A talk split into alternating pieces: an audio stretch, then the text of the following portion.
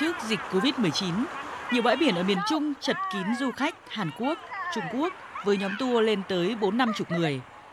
Sản phẩm du lịch vì thế cũng hướng nhiều đến nguồn khách này. Thống kê cho thấy 70% lượng khách quốc tế đến Việt Nam là từ khu vực Đông Bắc Á, 32% là khách từ Trung Quốc. Nha Trang, Vũng Tàu trước đó cũng là điểm đến yêu thích của du khách Nga. Lượng khách đông đảo này từng mang lại nguồn thu nhập đáng kể cho các tỉnh thành phố. Thế nhưng khi Covid-19 xuất hiện, Trung Quốc thực hiện Zero Covid, người Nga hạn chế đi du lịch, thì nguồn thu của những doanh nghiệp lữ hành tại đây cũng giảm đi trông thấy. Tại Đà Nẵng, Quảng Nam, do ảnh hưởng của đại dịch, hàng ngàn nhân lực trong ngành mất việc làm, tới giờ vẫn chưa thể phục hồi.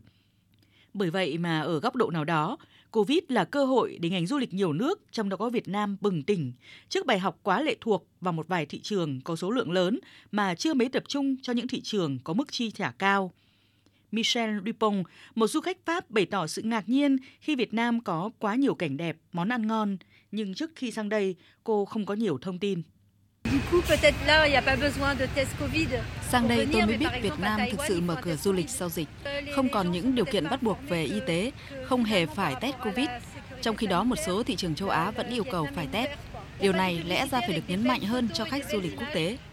Đặc biệt ở Pháp, chúng tôi không thấy những poster giới thiệu du lịch Việt đẹp và hấp dẫn đến mức thôi thúc du khách phải tới Việt Nam để khám phá ngay. Chưa đa dạng hóa thị trường, từ lâu đã là điểm yếu của du lịch Việt Nam. Ông Phạm Hà, Chủ tịch hãng lữ hành Lux Group cho rằng, ngoài việc đẩy mạnh xúc tiến các thị trường mới cao cấp như Australia, New Zealand, Tây Âu và Đông Âu, các địa phương và doanh nghiệp cần phân tích thị trường và thị hiếu du khách từng khu vực để đáp ứng nhu cầu của khách tốt hơn, đặc biệt cần quản lý tình trạng quá tải xô bồ với các điểm du lịch nổi tiếng để giữ chân du khách. Du lịch Việt Nam nó cũng phải phải phải định vị lại xem là du lịch Việt Nam là cái điểm đến đại trà hay là điểm đến ờ, trung và cao cấp. Thì chúng ta tập trung vào đại trà thì sẽ dẫn đến quá tải về một số các điểm đến quá ô nhiễm môi trường hoặc là một điểm đến mà có quá nhiều các cái uh, du khách của một quốc gia chẳng hạn. Đó, thì là các kinh nghiệm của một số nước thì cho thấy rằng ví dụ như một lượng khách đến đấy thì không không quá 30 phần trăm. Đó thì người ta cũng sẽ hạn chế cái việc khách đến hay hoặc là ví dụ như một số cái quản lý điểm đến của Việt Nam ví dụ như là Đà Lạt của chúng ta chẳng hạn nhiều bị có những ngày đang quá tải ví dụ như vậy thì cần quản lý điểm đến tốt hơn ví dụ như chỉ đón được một triệu khách một ngày chẳng hạn thì chúng ta không chỉ nên đón một triệu khách thay vì là là đón ba bốn triệu khách rồi quá đông toàn người người chẳng hạn thì dẫn đến cái sự ờ, không hài lòng của du khách sau khi dịch Covid-19 đã được kiểm soát,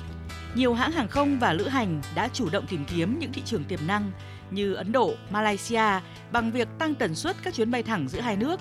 Những nỗ lực đó bước đầu có kết quả khi trong kỳ nghỉ Giáng sinh năm mới, nhiều địa phương như Hà Nội, Thành phố Hồ Chí Minh đã đón một lượng khách lớn từ các thị trường này.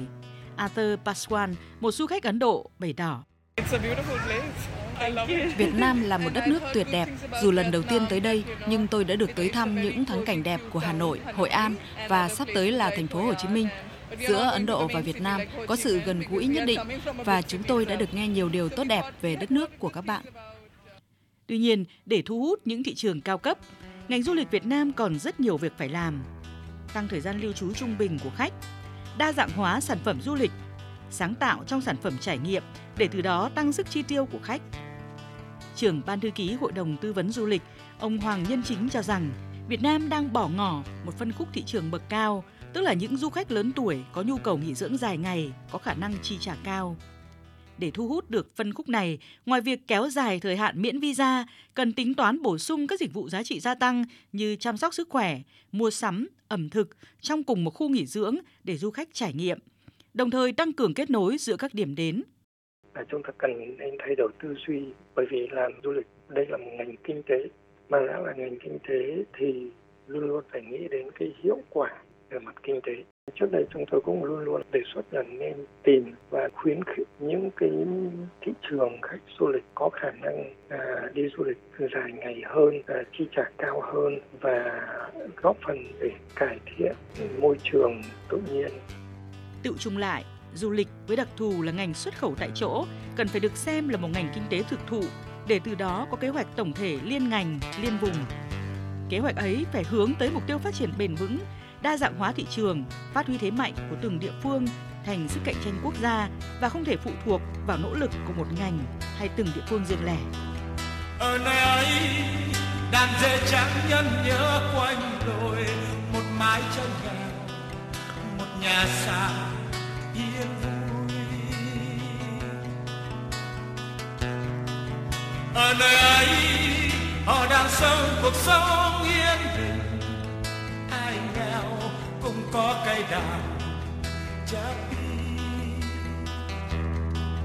khi rung lên vài sợi dây đàn đã bóng đầy